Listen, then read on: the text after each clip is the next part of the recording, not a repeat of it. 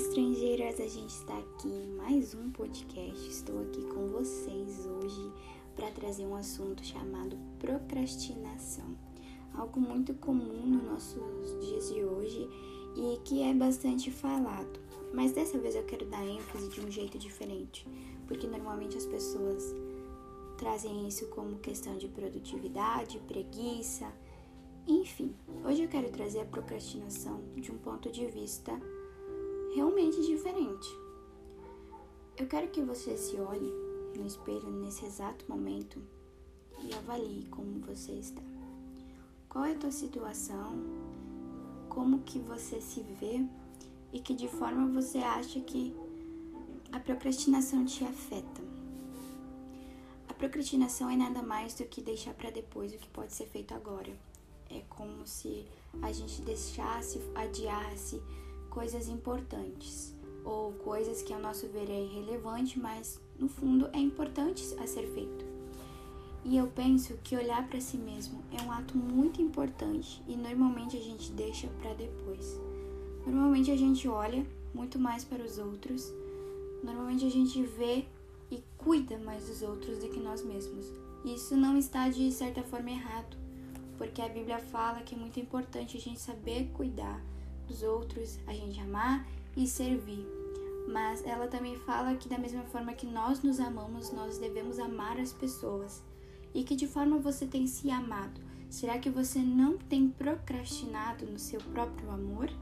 Será que você não tem deixado para depois olhar para si mesma, pintar suas unhas, tomar um banho, descansar? Será que você não, também não tem sido uma pessoa que tem levado a produtividade em excesso, porque muitas vezes a gente deixa para depois o descansar. E descansar a mente é muito importante. Você está procrastinando o descanso, procrastinando se olhar mais, está procrastinando se auto-amar, está procrastinando o teu próprio descanso, procrastinando cuidar da sua própria mente, e isso é um erro muito forte. A Bíblia, a Bíblia ela fala e ela é muito clara quando ela diz que o nosso corpo é o templo do Espírito Santo. E quando ela diz isso, você tem que cuidar de si mesmo. Então, por favor, não deixe para depois. Depois eu descanso, depois eu olho para mim mesma, depois eu ai, eu paro para cuidar da minha mente. Não deixa para depois isso. É muito importante se autoavaliar e ver se não estamos procrastinando com nós mesmas. Normalmente a gente vai falar procrastinação é deixar para depois alguma coisa como ah, um serviço, um trabalho de escola, mas não. Muitas vezes a gente para tudo que está fazendo, deixa de lado a igreja, a família, uh, deixa de lado algo muito importante para fazer um trabalho, para fazer algo do serviço. Às vezes chegamos em casa e o serviço ficou lá na empresa, mas a gente chega em casa e continua continua fazendo aquilo e você está procrastinando seu descanso, procrastinando seu momento com a família, deixando para depois. E aí depois não vai valer a pena, não vai valer a pena porque pode ser tarde demais, pode ser tarde demais para pensar na sua saúde mental, pode ser tarde demais para poder se olhar no espelho e se cuidar, pode ser tarde demais para sentar na mesa e ter a família ainda cheia ali.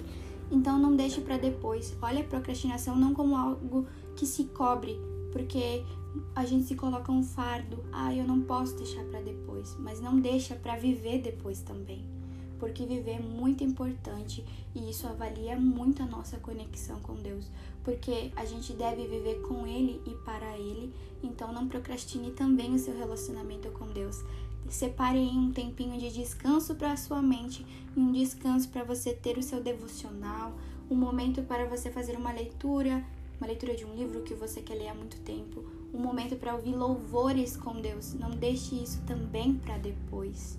Muitas vezes procrastinar é algo que é visto pelas pessoas como pecado e realmente é, dependendo da sua motivação. Mas procrastinar realmente é pecado quando a gente procrastina a vida. A gente deixa de viver algo que Deus preparou para nós.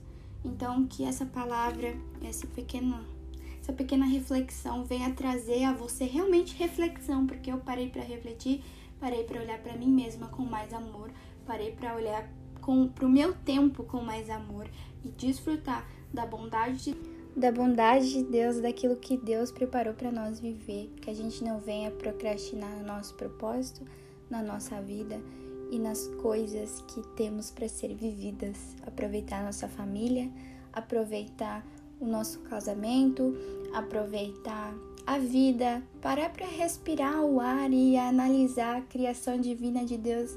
Não procrastine ao olhar, que é importante até o respirar, que é importante o caminhar, que você avalie isso e que se prenda nos detalhes para viver de forma saudável e que não procrastine em ver a beleza da vida. Era isso que eu tinha para falar para vocês. Tenham um ótimo dia. Não sei em que momento você está ouvindo isso, mas tocou no meu coração em trazer essa palavra sobre procrastinação. Então, não procrastine em ser feliz. Beijo.